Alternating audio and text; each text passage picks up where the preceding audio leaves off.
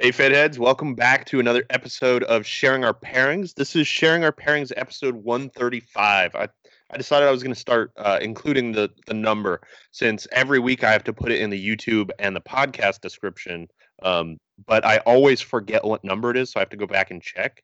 Um, so if I say it at the beginning of the episode, that way I'll remind myself. Um, this is episode 135, the La Aurora ADN Dominicano. Um, I'll show you the cigar right there for our, our video viewers. Um, this has a real nice looking band on it. Like before we get into anything, um, but before we start talking, texture. Yeah, but, but before we start talking about the cigar, I'm getting ahead of myself because I'm excited about this. Um, I'm your host Trip. I'm here with my co-host Dennis. Dennis, how you doing today, brother? What's up, brother? Doing good. Little Good. technical difficulties on my side, but hopefully work them out. It's always got to be something every single right, time, and it's never the same thing. Five five minutes. Yep. Um, so yeah, we're smoking the La Aurora ADN Dominicano. Um, I'll talk a little bit about the cigar in just a minute, but I want to talk about some news. There's some big news today in the cigar industry. So first, Xikar was acquired by Quality Importers, which seems crazy. Um, like I, th- I thought Xikar was kind of one of the juggernauts of the accessories industry, um, and they got bought by one of the other juggernauts of the accessories industry. Oh, I'm losing Dennis. Maybe we won't talk about Xikar. Maybe he hung up. Dennis, are you there? Nope. Um, oh, now I can hear. I can hear movement.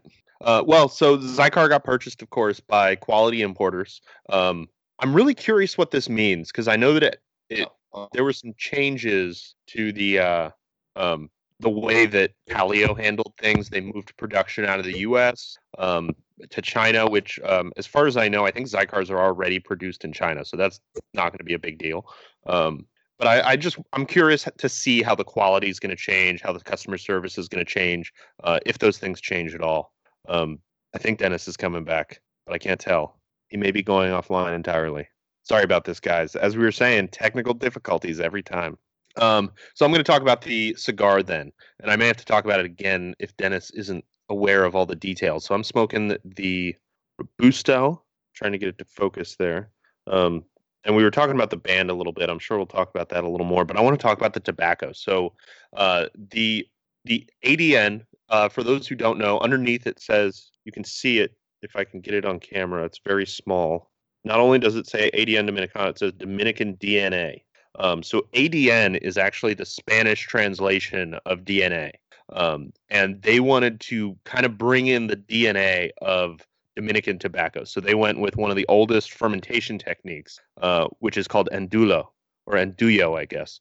Um, and that is where, rather than using pilones, which we've talked about a lot on the show, if you're not aware what pilones are, um, it's where you take the tobacco leaves and you you uh, put them into hands, which is like 50 leaves that are basically stacked like that and then tied with a ribbon or something similar at the bottom. And then they lay those in piles of two to 5,000 pounds, um, usually about between three and five feet tall, as far as I've seen. Um, and they just sit there. And that pressure of them sitting there and uh, fermenting causes heat, which causes them to ferment more. And they're very tightly controlled uh, throughout the fermentation process. And with Andullo, they actually do it a little bit differently. What they actually do is they take, I believe, off top of my head, I don't remember the number. I believe it's 50 pounds of tobacco. And rather than using pilones, they roll it in these bundles um, that I've, I've seen them at the IPCPR. I think they're about three and a half or four feet long. Um, and then they wrap them in palm leaves and they just ferment inside of that. Um, and you kind of end up with this big brick of fermented tobacco at the end. Um, and as far as I've been told, La Aurora found a process where rather than the typical Enduyo process, which is shaving off um, the leaves, they actually are able to extract the entire leaves and then use those leaves in the filler for this cigar, um, which you can kind of see if it'll focus there. No, no focus. Well, I can see Dennis, so that's a good sign. Um, I don't think I can hear him. Yes, I can hear you. Yes. Awesome. There we go. Okay. Uh, sure. I, I stepped into some kind of a vortex. Yeah, the, the internet vortex, it'll get you every time. Um, so I was talking about the I don't I don't know if you're aware of it. I don't remember if I told how much I told you about it after I learned about it. Um, but the ADN, the reason it's called the ADN is because that means DNA in Spanish. Um, and they wanted to bring in the old style of fermentation of tobacco leaves. And so rather than using pilones, which obviously we've been to Nicaragua together, you've seen pilones, uh, they wrap up these like 50 pound bundles of tobacco and then wrap them in a palm leaf. And then those bundles oh, yes. ferment, and you end up with like this big brick. And then uh, they are they are able to convert that brick back into leaves. They're basically able to pull the leaves out of the brick, um, which I'm not sure how much I'm allowed to talk about that because I know how they do it. I just don't know if they publicized it, and I don't want to spill the beans uh, if they don't want that information out there. I'd love um, to see um, that in person too. They actually had one at the IPCPR. Uh, if you go to Half Wheel, uh, their review, they've actually got a picture from the IPCPR booth uh, last year, I think it was. Was it 2017 or 2016? It was the 2017 IPCPR. Um, they had one of those on display in the booth, which was really cool. To, um, and that's actually another thing that I had no idea about, which I don't know. Like once I heard the word Andullo, I don't know how I didn't connect the dots, but Andullo is where the Andalusian bull comes from as well, um, because the Andalusian bull actually uses some of the same tobaccos. And I've been talking so much while uh, Dennis was offline that my cigar is going out. I was, you know, I was really pleasantly surprised when I, I had a, I had one of these uh, over the weekend. So pleasantly surprised, not what I expected, but in a really good way. Yeah, it's um. I was telling somebody a few days ago that La Aurora can kind of fall into the rut of feeling like one of the old cigar brands because they are the oldest cigar brand in the Dominican Republic.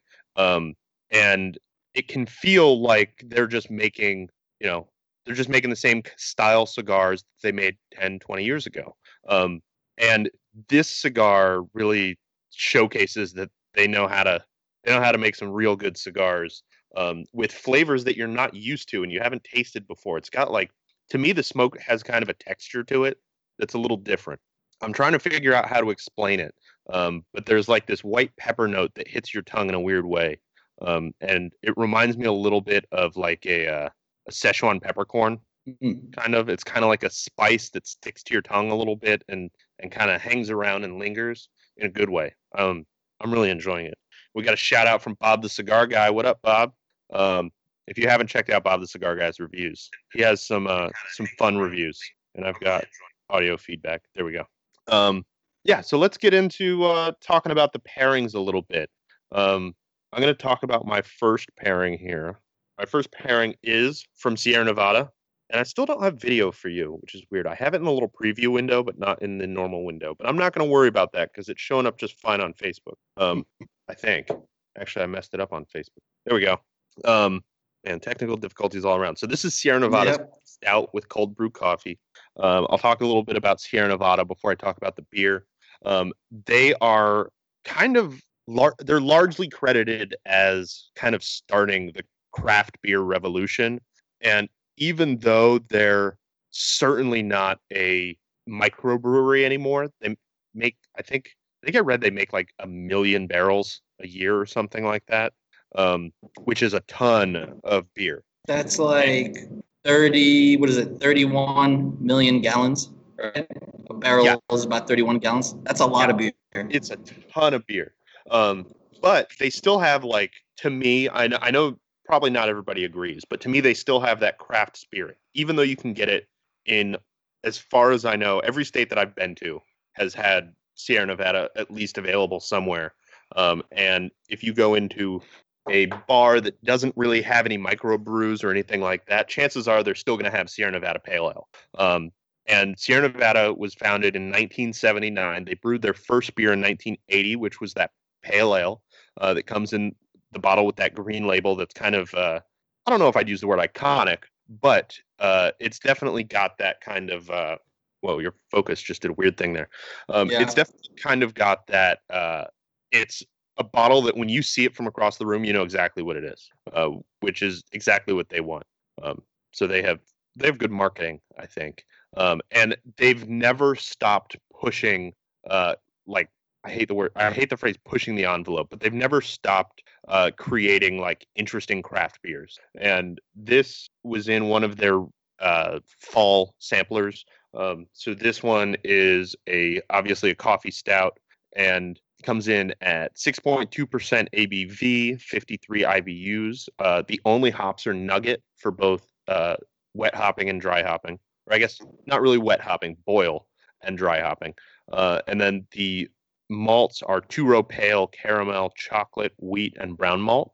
Uh, and then, of course, add cold brew coffee to that. Um, so I'm gonna take a little taste of this here, and um, my uh, my contact at La Aurora advised that we drink something that's sweet and rich. Um, and that was he actually met, emailed me that right before I made my selection. So then I was like, all right, I got some good ideas here. So I figured this would be a nice way to start with sweet and rich. Um, and I've got one that I'm expecting to be much sweeter and much richer a little bit later.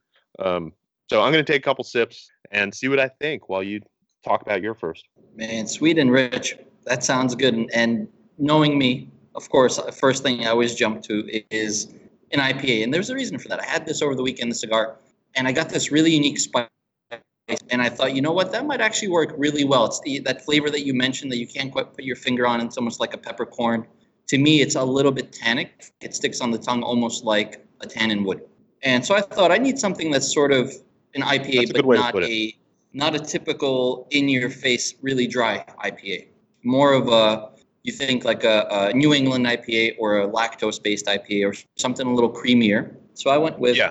funky beer I picked up also over the weekend um, from Shebeen Brewing, which is out in uh, Wolcott, Connecticut, and it's called These Hops, and it's a pale ale, and it's it's pretty cool because it's uh, it's all wet hopped.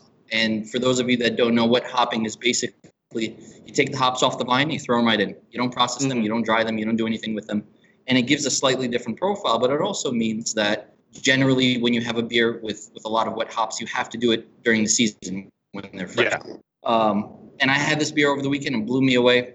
And then I realized that it's, it's a year old. It's, it's that they stopped production in, in 2016, uh, or I guess a little wow. more than a year old.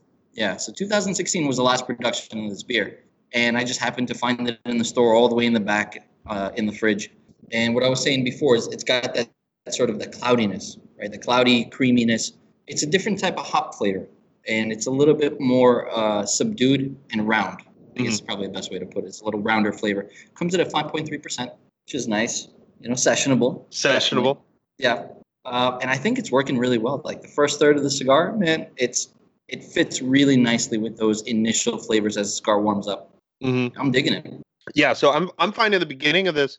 Uh, it definitely has like that spice that kind of lingers on your palate, and then uh, a very spicy retrohale but it's also got like a kind of creamy coffee bitterness that I really like, and that is actually really well complemented by the coffee stout.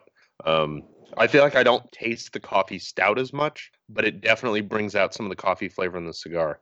Um, we got a shout out from Nate McIntyre, who's the uh, um, he's the oh man, if I try to say it, I'm going to mess up his title. He's the marketing coordinator at uh, Miami Cigar, who of course uh, distributes La Aurora cigars here.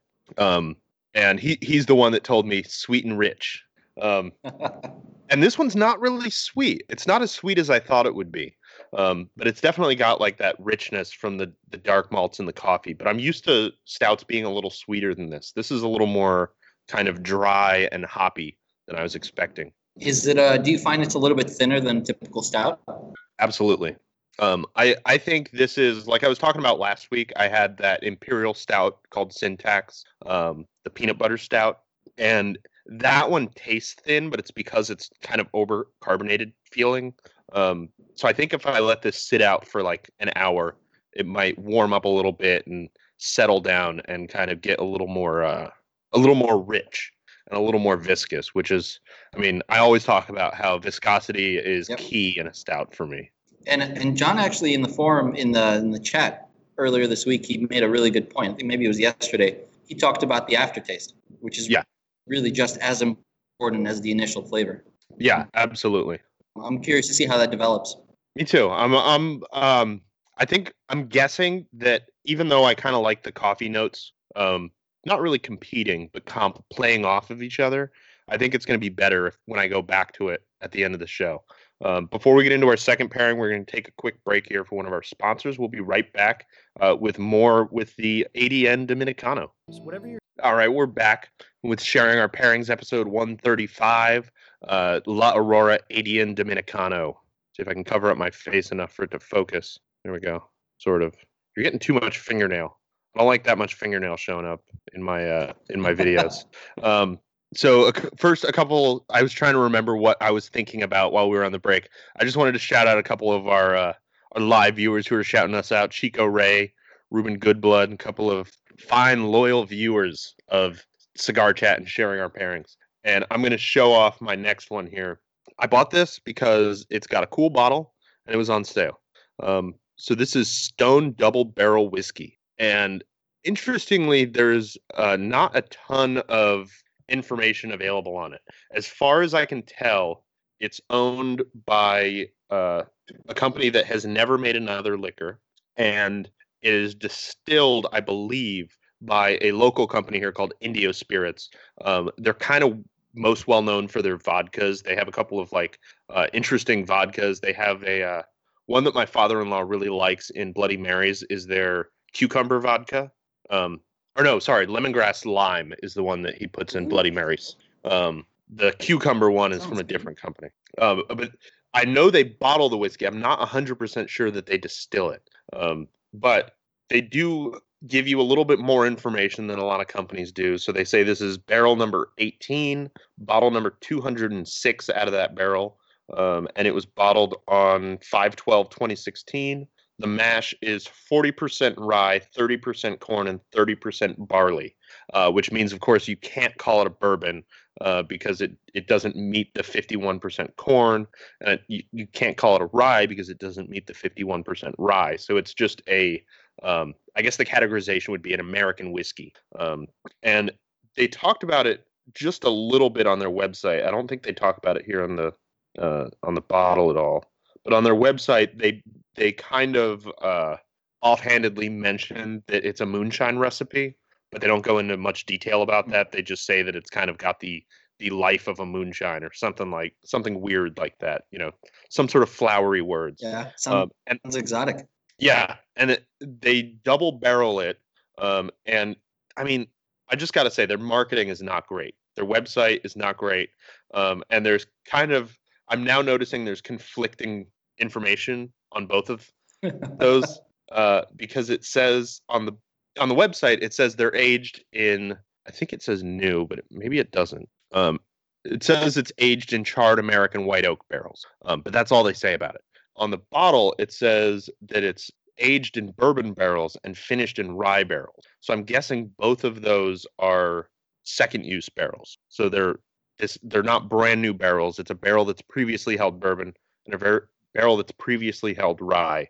Um, and they don't give any information on how old it is, which of course, um, simply calling it whiskey, they don't have to. There's no minimum yeah. age. It could have been in there for a day, um, but it's got a, a, pretty good dark caramel color with my weird distorted face in there. Um, I'm gonna take a couple sips, see what I think of Stone Double Barrel as you can tell, I've already had a couple sips of this bottle. Yeah. Um, but I haven't really paired it with a cigar before, so I'm interested to see how it pairs. Um, so, what's your next pairing, Dennis? So, th- quick question for you. So, there's no affiliation with Stone Brewing, right? No. Um, okay. That's what I initially thought when I saw it. Um, so, I, I've talked about it before. Here in Oregon, we can actually look up liquor on the Oregon Liquor website, and uh, I saw this and I was like, a stone made of whiskey. Yeah. I cannot believe it. I can't wait to try it. And then uh, when I did a little research, it was like, oh, okay, this is a different whiskey company. Um, and then it popped up on the sales, so it went from like thirty-five bucks to twenty, and I was like, I might as well pick up a bottle. So I just I went to my local shop and picked up a bottle just to see how it is. Interesting. Okay. My second pairing, I think a lot of people watching the show probably have had at some point, have seen at some point. It's pale ale a little bit hotter, 6.3, I believe. I want to say 6.3. 6. Oh, I know, I know what this is going to be already. Yeah, exactly. Oh, yeah so, yeah. This is a, a go to. This is always in my fridge all the time. Anywhere I go, I always have Dale's Pale Ale from Oskar Blues. And interesting distinction. So this comes from the North Carolina brewery, not the oh. Colorado one. And I think they actually, yeah, they put it on the can as well. They put it on the bottom of the can. But uh, um, Oskar Blues is out in Colorado. They're based originally out of Colorado, and they opened up shop in uh, North Carolina and Texas as well. I think two locations in Texas, if I'm not mistaken. So those guys are, are expanding. Yeah, I think you're right. Pretty, pretty far. Yeah, they're kind awesome. of one of the really, really early craft beer companies um, that has grown immensely, but is still kind of holds that craft vibe uh, where they they like making yes. weird beer. They like um, you know quality is more important to them than pumping out beer as fast as they can. And from from what I know, I spoke to a couple of the reps years ago, and they said, "Yeah, man, we just we go to work, we make the beer during the day, we take up whatever we have to take care of in the warehouse, and then the rest of we have free time, we go outside, we work on our bikes. That's it. they wrench they wrench on motorcycles, they make some beer, they hang out, and they make some great stuff. It's a gorgeous pale ale, um, easy drinking, just a great beer all around. A little bit hoppier than the first one. Um, it's got more of that hop bite, but I think it works really well with the creaminess of the cigar. Yeah. Um, and Chico Ray says La Aurora is going to be at the Pro Cigar event. Um, yep. I don't remember seeing them on the schedule, but uh, the schedule is very confusing because it's like every day there's six different options. Yeah. Um, but I, I'm hoping that we get to go see their factory. That would be kind of awesome. Um, Dennis and I, of course, are both going, and he says safe travels to me. Maybe he didn't know you were going. Um, yeah.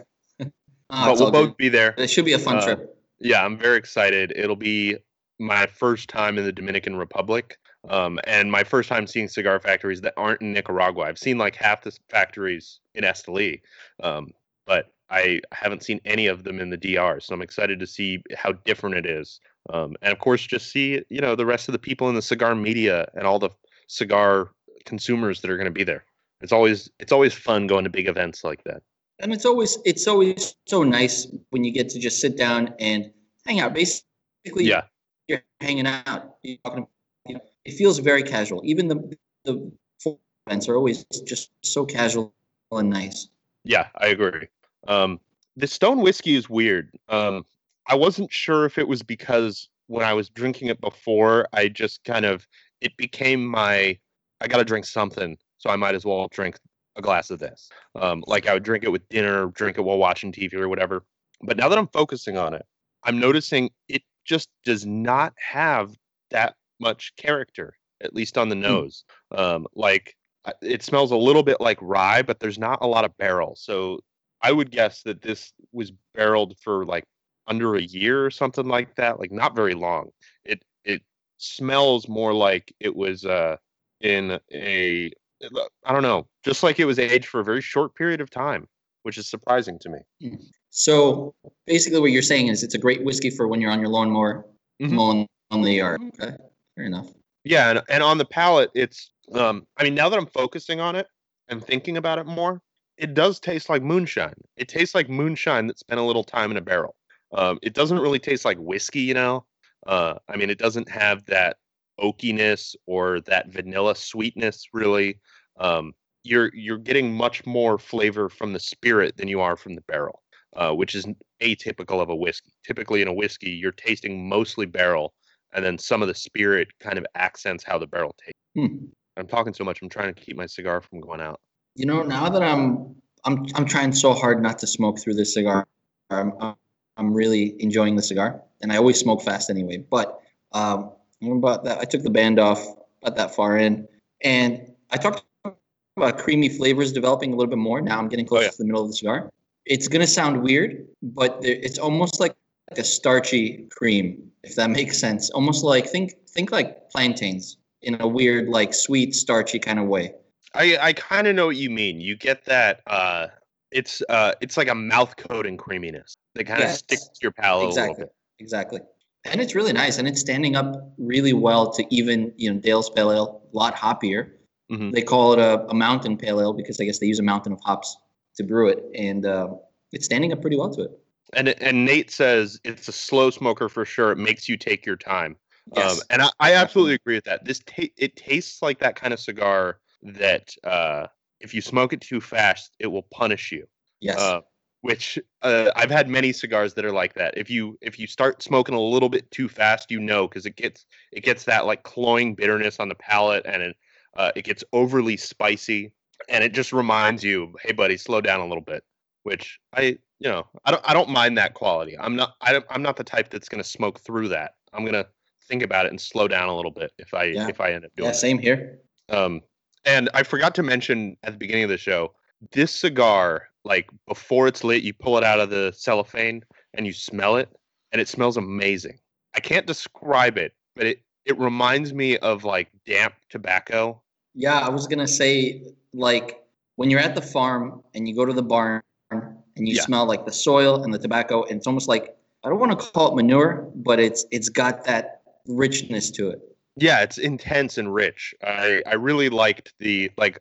It's one of those things. It reminded me of uh I don't know like a whiskey like Laphroaig or Lagavulin, where you could smell it for a day Oh, yeah. taking a sip. Yes, yes. Like I could just sit here and, and smell the cigar. And Nate says that's exactly that's Enduyo. Enduyo. That's what it smells like. that's fantastic. I love it. Um, we're gonna take another break. I'm gonna try to make sure my cigar doesn't go out during the break, um, and we'll be right back with our final pairing. And we're back. Um, my last one, I didn't. I tried to do a little research, and I couldn't get much information on it. Um, but I wanted to. It's it's just a really interesting packaging method. Um, so first, it's sealed with wax, and if it'll focus here, they put their logo in the wax, which is really cool. So it's like a wax seal that's on on top of the bottle. And this is Stormbreaker Brewing's barrel Age series. It is the Old Imperial Stout. Stop seeing my face. Oh, Camera, it's there we good. go. Yeah, oldie. Like that. Yeah. Um, and it's got like this interesting 500 milliliter bottle, and st- like it's in between a 12 ounce and a 22. Um, I'm trying to remember how much 500 milliliters is. I think that's 16.9 ounces. Um, so it's a little bit less than a bomber, but a little bit more than your typical beer. And I opened this up because I couldn't find information on it, and it says peel here. I opened this up, Oh, cool. they've got the description here inside the label. Um, but it was so good, I just thought I would read the whole thing because it's like it's called Chapter One: Barrel Aged Old Imperial Stout. Many moons ago, Sir Madoff and Sir Wolf from Distillery at Bull Run joined Sir Rob, Sir Dan, and young Martell at Stormbreaker Keep, not for the mere purpose of talking or discussing, but for brewing. And brew they did. Before the sun awoke, the grain was milled and the mash tun reached temperatures worthy of such an occasion. Sir Wolf cried for an imperial stout, while Sir Rob urged for an old ale. Then they heard it, a small voice, barely audible over the sounds of the auger. Why not both? the voice said. Why not indeed? They all thought simultaneously. They scrambled to get the grain bill just so and worked with tireless abandon. As the hands of the clock turned over and over again, this hybrid ale began to take form. The combination yielded more caramel flavors and lighter toasted flavors of coffee and chocolate than previously imagined. Sir Madoff raised a glass and, with a glimmer in his eye, offered many a barrel for aging. But not any barrel. This beer was then set forth to age a full rotation around the sun in American oak high rye bourbon barrels that were aged for over 10 years. And that is why, till this day, they come from all realms to taste what was created that day. Then the voice was heard again and pleaded for more. And it was the voice of dot dot dot. And that's the end. Oh, It's just goosebumps. I got goosebumps. It's such a cool way to do a beer description. Um, and and the way like it's like if you look at this, you may not notice it first, but it's a book, and those are the pages. Oh yeah. And so you're you're opening the book to read about the beer. Um, and then of course it just says that it was brewed at Stormbreaker, um, has their address. Dude, we have to do like Cigar Federation story time. We have to. That was good, man. I I just think that's such good marketing. Um, and this was a limited edition beer that they did at they did a release party at the uh, the Bull Run Distilling facility downtown Portland. Um, but it's it's now available kind of on shelves around here. So I'm not sure how much distribution it's getting. I'm guessing not much because it seems like kind of a limited release. Um, but I'm I'm looking forward to this one. It's got like I'm already really impressed by the packaging. Oh, and I I did also want to mention when I was trying to find this beer, which isn't even on their website, I had to find it through the Facebook event where they released the beer to get any more details about it, which there wasn't much. Um, but while I was looking through, I saw some of their other limited releases that have come out recently. One of which is a hazy IPA called Hazy. So hot right now, uh, because that's exactly what it is here. Like everybody's making a hazy pale ale now. Oh man. Oh. All right, I'm gonna dig into this while you talk about your last pairing. Dennis, are you still there? Before I get into my last pairing, I just wanted to go back for a minute and mention something else about the brewery. So Shebeen, can you hear me? Yeah. Yeah, there we go. Oh, Your your audio was behind by a little there. bit. I don't is know really weird. what the hell. That's odd. Okay. So I just wanted to go back to my first pairing quickly and mention something else about Shebeen Brewing from Connecticut. They are so they started in 2013. Something pretty cool. They do a lot of contract work, and they on their website you can see a section says, "Hey, if you want to make a beer with us, come on down. We'll make a." Um, they do 15 and 30 BBLs. So that's like I'll tell you right now. That comes out to so at, at minimum you can make 65 gallons of them, and I, they didn't put any pricing info on it but they made it seem like affordable for just anybody to come by and make beer uh, Uh-oh. uh, Am I losing you, Dennis? and it's all in house so it's not like it's a type brewing thing where you have to pay for the whatever excise taxes you have to pay for the materials it's all in i'm not sure uh-oh Oh. oh now man uh-oh Yeah, now I can hear. yeah. All right. What? Uh, what was the last part you heard? Um, I it's weird. I could hear pretty much everything you were saying. Um, but it started to go in slow motion, Yeah. And then at a certain point, it just started like slowing down to a crawl, and then Oh, it suddenly oh. caught up. It was really weird. Okay. Very weird. I mean, all all of it's just overpacked right now. Maybe. Um, so when are you going to be going over there to uh, to get some contract brewing done? Dude, um, um, we Oh man. talked about earlier today. We gotta do Allen's. We can can't do my cut out. Yeah, it, that was real bad. Say your say your Ah. whole answer there again. Can you hear me? I can hear you. Man, this episode's a mess. Gremlins, man. We got gremlins everywhere. I don't know. Uh, give us a second. now? We're going to go into standby mode for a minute, um, so that we can see if we can figure this out. All right. Somehow Dennis got Skype working again. Oh no. Um, now you're choppy. He he may have sacrificed a a goat, something similar. Um, but I can hear him again, so that's good. Um, so did you? You didn't even get into your last pairing yet, did you? You Oh no. Can you hear me now? We good? Yeah, I can hear you just fine. Awesome. Okay. I'm not sure what happened. So let me get into my last pairing before this thing dies on me. All right. Um, Skype is not playing well today, it seems like. So my last pairing, you still there? Mhm. Uh oh. You're losing me now. I think so. All right, we're back. Hopefully.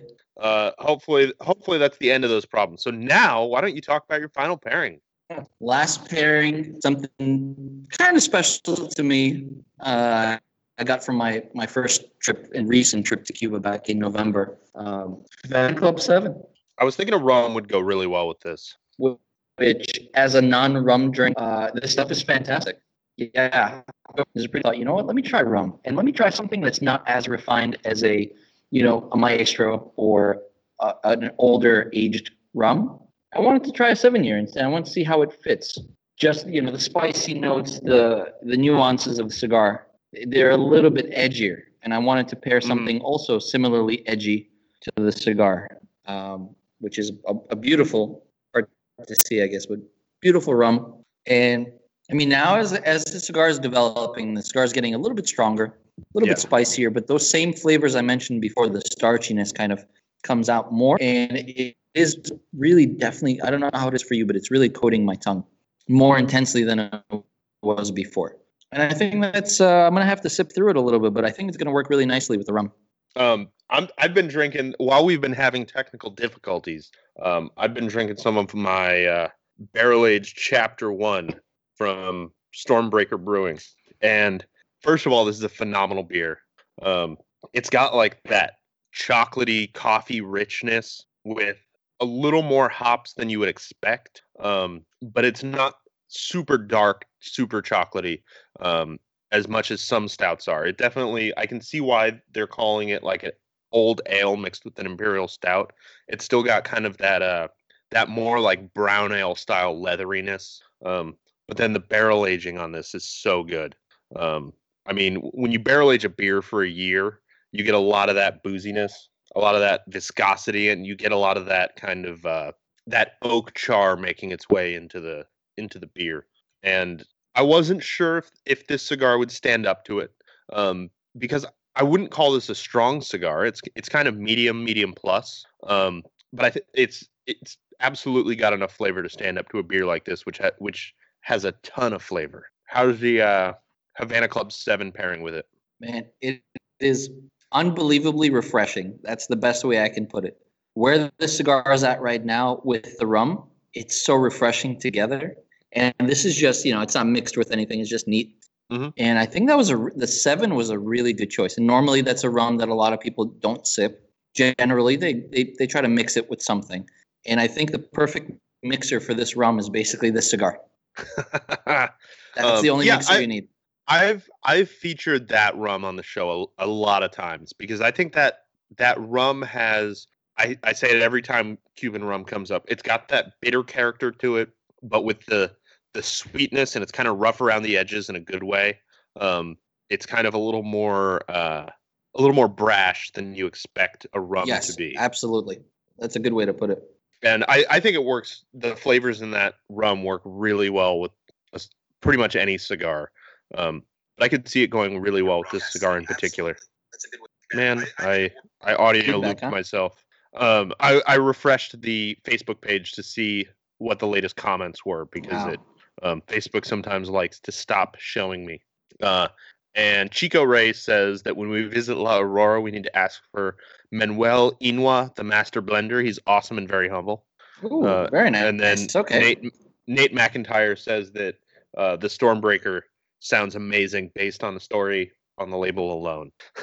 and the wax seal too, right? I mean, that's a that's a nice little touch. It's kind Yeah. of like when you go to the store and you buy a bottle that has a, a cap, but it also has a cork. Mhm. It's not really necessary, but it's kind of a nice little touch that adds to the whole Yeah, it kind of adds to the whole experience. feel of the beer before you even Man, and I'm losing you again.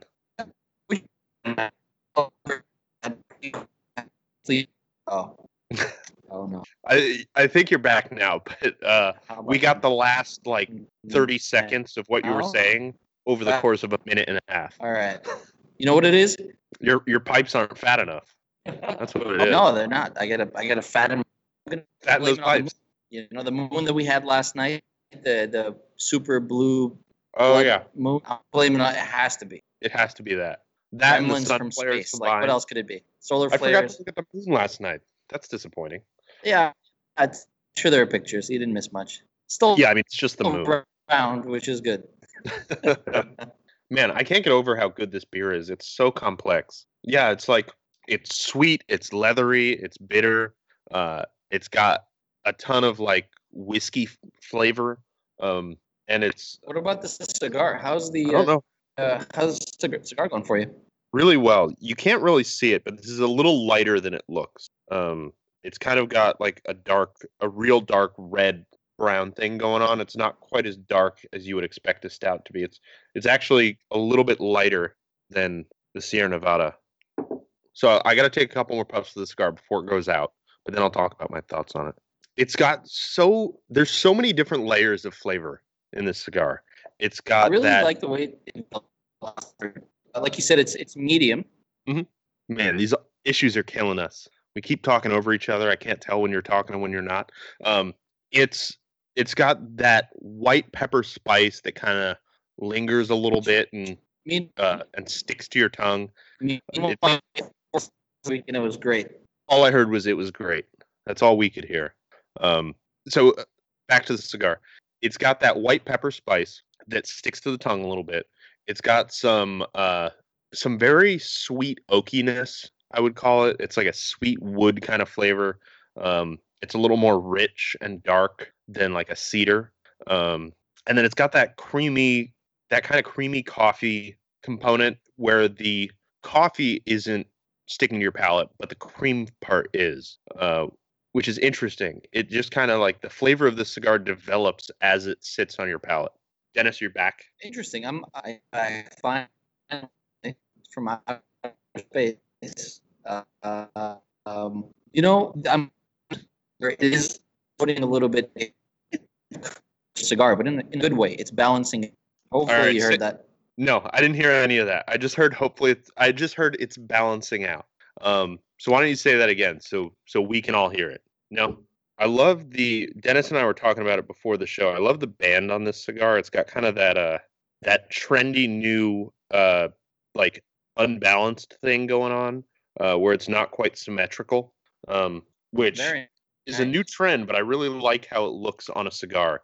And Nate says there's he says there's quite a bit of Ligero in the filler, which I would believe. It's um it doesn't have that strength, but it has that richness that you get Makes from sense. Ligero. Has my audio okay? It is now for for at least the next 10 It seconds. Now? Fantastic. I have 10 seconds to speak my mind. Well, uh, my rum pairing is going I can say that. Your rum pairing Hopefully is going well. that. No. It's I'm losing you again. Uh let's go into standby mode and see if we can get this figured out. One more how this works. Let's make it happen. All right, let's see if this works this time. Um, we're gonna go a little bit over tonight because we have about ten minutes of silence that we have to pick up before I can recut the episode. Um, so, Dennis, why don't you tell us about how that last pairing went? Hopefully, I can. I don't know. We'll see. Um, man, my last pairing is really nice. It's the rum is coating the tongue and cutting a lot of the intensity in a good way, the intensity from the cigar, and really balancing those flavors that I that I had at the beginning of the cigar and, and toward the middle of the cigar. With the rum, all those flavors come back. The richness, the creaminess, all the nuance is still there, which is really cool. And I think the rum is actually helping to balance it out. Um, it's a it's a really nice pairing overall. So, I would call the the Stormbreaker uh, Old Imperial Stout barrel aged in Bull Run distilling barrels.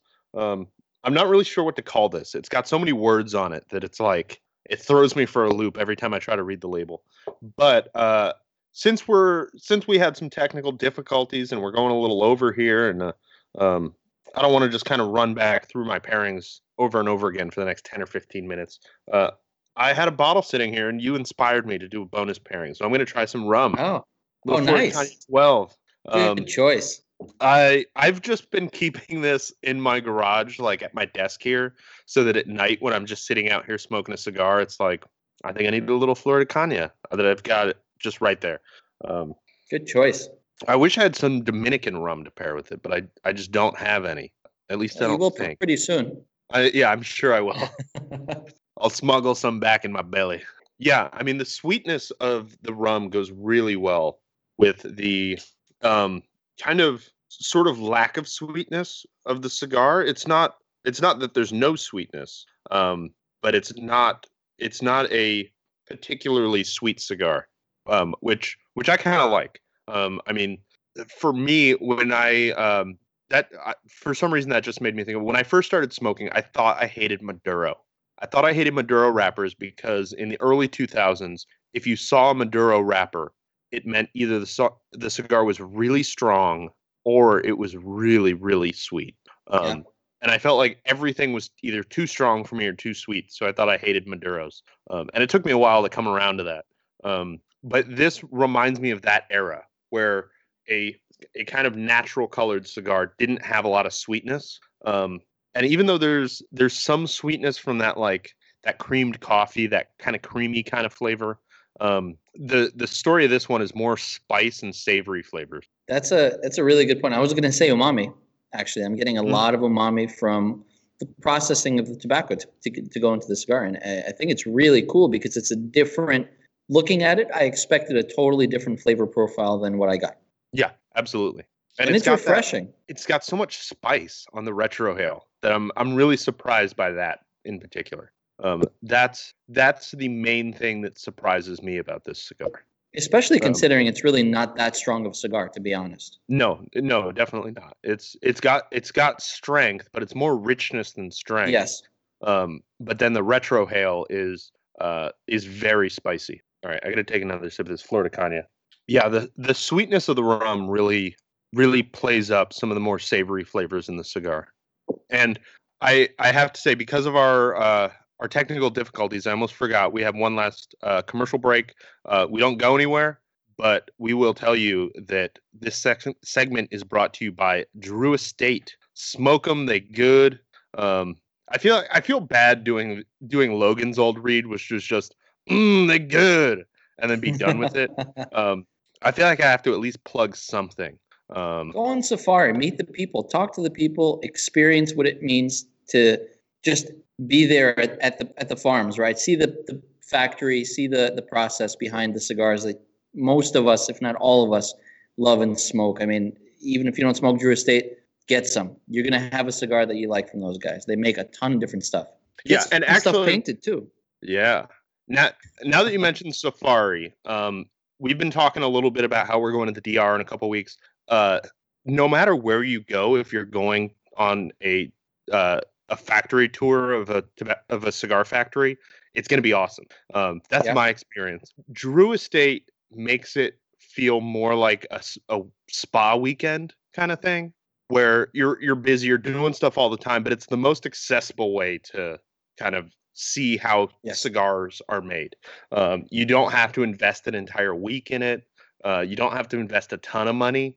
Um, the only hard part is getting that ticket um, because they're you know they sell out crazy fast. So if you can go on Cigar Safari, just do it. It's it'll be worth it. It'll it's the experience of a lifetime.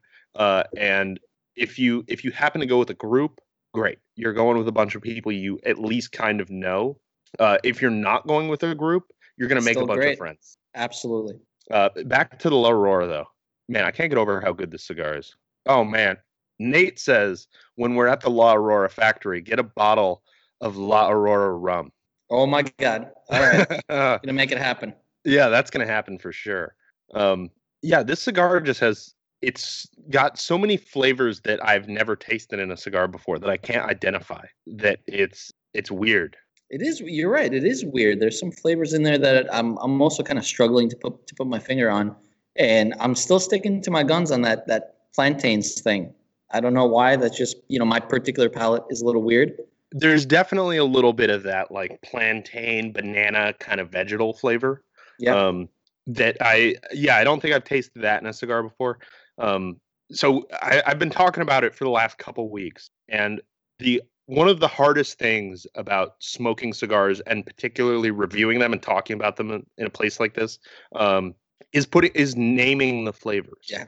Uh, you taste the flavors, they go to your brain, and then the hard part is figuring out where have I tasted that flavor before, and you have to connect it with something that may taste kind of different, but you get the same feeling from it. Um, and I know we we've we've all given Charlie a lot of shit for the, his flavor notes.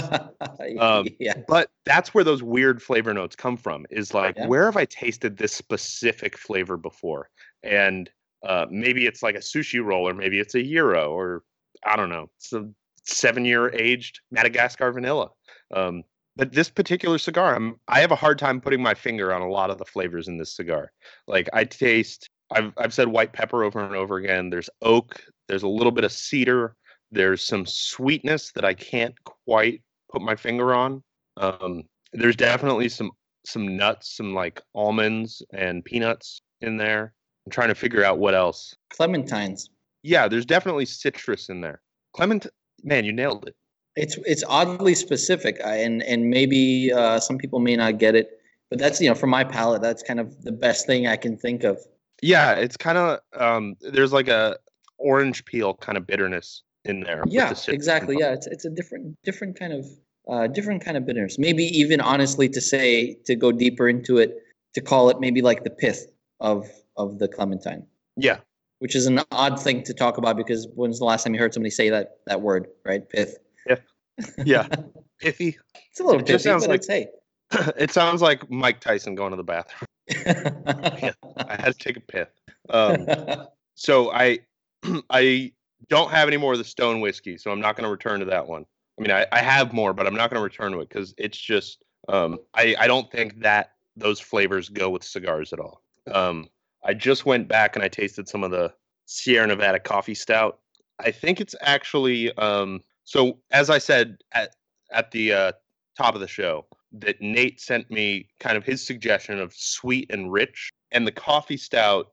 This coffee stout in particular doesn't have enough sweetness or richness. Um, it's dark and malty, but then there's so much coffee flavor that it completely is blowing out my palate for the cigar right now. Um, let me taste this rum again. I mean, the sweetness for the from the rum, I think, really highlights some of the the more earthy umami kind of flavors in the cigar. And I'm noticing that the cigar is getting a little less spicy now as I'm working my way into the final third. So I'm curious how when I go back to this barrel aged imperial stout, how it's going to do. With my pairings, I'm starting to notice a little bit as I'm I'm pretty much at the at the end of the cigar. I'm starting to notice that the IPAs that were really good in the beginning that fit really nicely with the flavor profile of the cigar are kind of falling off a little bit. They're not they're not fitting as nicely with the cigar. Mm-hmm. Um, and and so going you know going back to what Nate mentioned about hoppiness, um, honestly, I feel like the any rum, but in my case, the the Havana Club Seven would be a great pairing from start to finish. Um, yeah, there's there's a lot of rums that I can think of that would go really really well with this cigar. Uh, I mean, you're drinking Florida or uh, you're drinking Havana Club. I'm drinking Flor de Caña. Um, uh, Go comes to mind. Have you had that yeah. one? Yes. I, I think that would go really oh, well with the cigar because it's got definitely. that sweet, rich character. Yeah, it's really. Um, have you noticed in the last third that the the spice is kind of falling off? Yeah, I'm not getting much spice at all. It's it's actually getting kind of sweeter to me. There's yeah. still definitely a little bit of bitterness there, but it's uh the the sweetness is coming out. It's more pronounced. Yeah. Um, for me, the Stormbreaker barrel aged old imperial stout is the winner of the night. I'm trying to nice. hold it up in front of my face so we can get a good good focus. It's a really nice looking bottle. The shape is great. It's not typical. It's uh, it's definitely unique all around. There we go. Yeah, I, I think this is just a nice looking bottle, and I I really like the addition of that like turn the page kind of wrapper. Yeah. Um. Uh. I'm I'm definitely gonna have to find out what chapter two is because I need to find out the rest of the story. Well, you're gonna have to read it out loud for all of us. Of course, of course. yeah, if dude, if you've been sleeping on this cigar, you made a bad decision. You should go. You should go buy some. Um, it's it's unlike any La Aurora I've ever had in a yeah, good way. That's that's a good point. That's a um, very um, good point. Um, it, nothing, it stands out on its own. Nothing against La Aurora, um, because Nate is watching. No, not only because Nate is watching, because I love their cigars. Um, but they they fall into that oh I've smoked that before category for most people. Um, and this is unlike anything else they've made. For, and oh, okay, Nate has one more one more note for us. During the final third, when you get that sweetness, do a really long retrohale mm. and check that sweetness. Okay. Oh man, yeah. There's like a uh, it's almost a chocolatey sweetness. That's a Boston cream right there. that's all, that's uh, the best way I can put it is a Boston cream. To me, me, for me, it reminds me of of like a uh, of milk chocolate on the retrohale. Not the cheap stuff either, right? The good stuff, the Milka. Mm, yeah, like a. Uh, I'm trying to remember what kind of chocolate I had recently that my kids really liked. It was like a. It was a dark chocolate, but it was very sweet and very creamy, and that's what this reminds me on the retrohale. Like it's got that deep, rich sweetness. You know, I have to say a little bit of the funk on the cigar reminds me of talking about chocolate. It reminds me of a uh, classic Hershey's milk chocolate. And Hershey's milk chocolate is so popular. I don't know if anybody really knows, but it's so popular because the milk is a little bit sour. Yep. That's their secret. That's how they get their flavor. Huh. I know I I've noticed that flavor, but I I didn't know that it had anything to do with the milk. Yes, it's uh, Milton Hershey in the vat that they used to keep the milk in. It would sour just a little bit, and they used it and thought, "Oh man, this is great." It tastes nothing like you know the Bavarian milk chocolates, the Austrian milk chocolates, yeah. Or the Swiss. It was very distinctly different, and he jumped on that and, and turned it into an empire. Oh wow, I didn't know that. All right, I think I'm ready to wrap up the show. I'm gonna, I'm really gonna finish this cigar. I think I'm gonna nub this thing.